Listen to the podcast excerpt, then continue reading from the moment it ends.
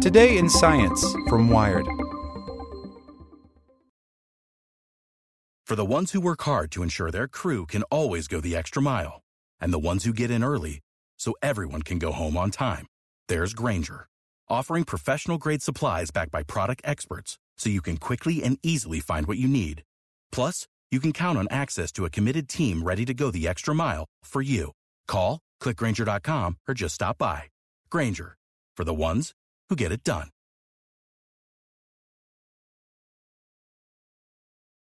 Want to learn how you can make smarter decisions with your money? Well, I've got the podcast for you. I'm Sean Pyles, and I host NerdWallet's Smart Money Podcast. Our show features our team of nerds, personal finance experts in credit cards, banking, investing, and more. And they'll help you make the most of your money while cutting through the clutter and misinformation in today's world of personal finance. You'll get clarity on strategies to help you build your wealth, invest wisely, shop for financial products, and plan for major life events. Listen to NerdWallet's Smart Money Podcast wherever you get your podcasts. Welcome to the spoken edition of Wired. Palo Alto Networks has the broadest, most comprehensive cybersecurity for private cloud, public cloud, and SaaS environments because secure clouds are happy clouds. Protect yours today at go.paloaltonetworks.com slash secure clouds. A patent decision on CRISPR gene editing favors MIT by Adam Rogers and Eric Niiler. The fight over who owns the most promising technique for editing genes, cutting and pasting the stuff of life to cure disease and advance scientific knowledge, has been a rough one. A team on the West Coast at UC Berkeley filed patents on the method CRISPR Cas9. A team on the East Coast, based at MIT and the Broad Institute, filed their own patents in 2014, after Berkeley's, but got them granted first. The Berkeley group contended that this constituted interference and that Berkeley deserved the patent. At stake, millions, maybe billions of dollars in biotech money and licensing fees, the future of medicine, even the future of bioscience. Not nothing. Who will benefit depends on who owns the patents. On Wednesday, the US Patent Trial and Appeal Board kind of sort of almost began to answer the question. Berkeley will get the patent for using the system called CRISPR Cas9 in any living cell, from bacteria to blue whales. Broad MIT gets the patent in eukaryotic cells, which is to say, plants and animals. That's, um, confusing? The patent that the Broad received is for the use of CRISPR gene editing technology in eukaryotic cells. The patent for the University of California is for all cells, says Jennifer Doudna, the US geneticist and co founder of Caribou Biosciences, who co invented CRISPR. This on a conference call. Her metaphor they have a patent on green ed tennis balls, and we have a patent for all tennis balls.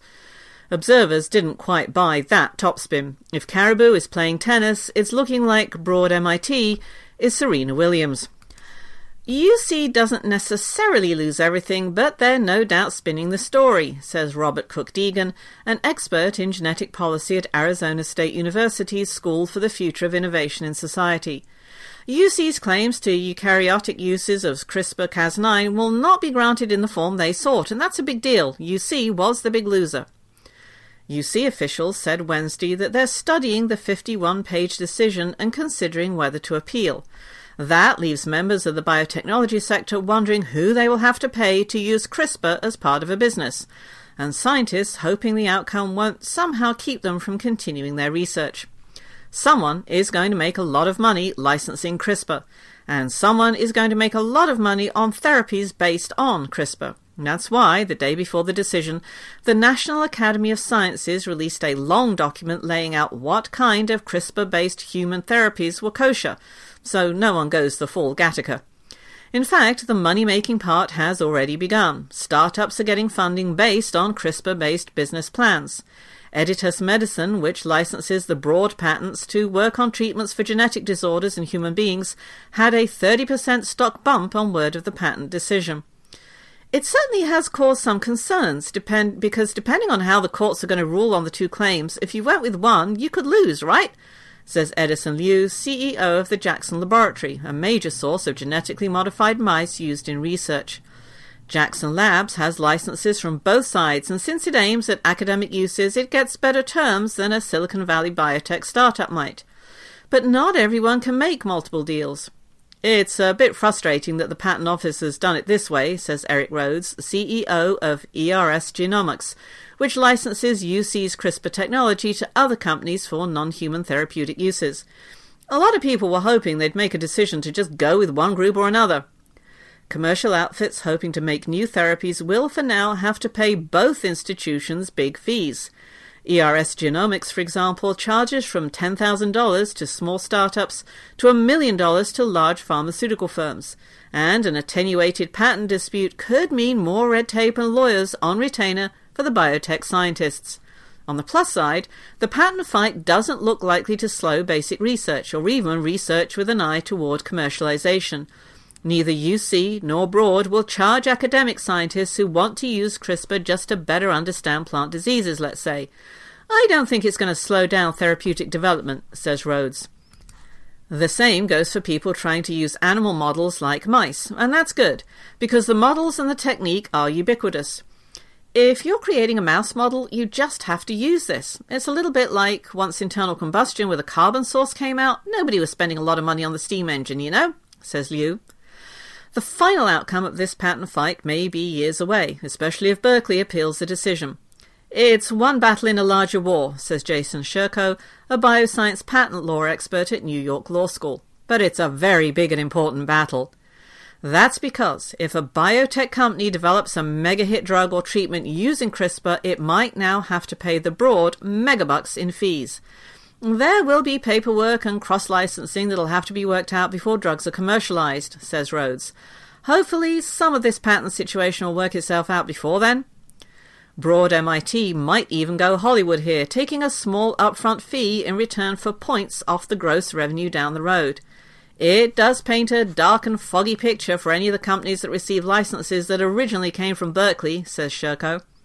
And here's where things get a little sketchy, even for the most basic of basic researchers, because you never know exactly what you're going to come up with. If you're contemplating creating something that will be marketed in any way, Liu says, then it's actually the commercial end of it, the sale of the product, that will probably require a license. This isn't the first time universities and companies have fought over a lucrative invention that could further scientific research. Harvard fought for years for the rights to the cancer prone genetically engineered oncomouse.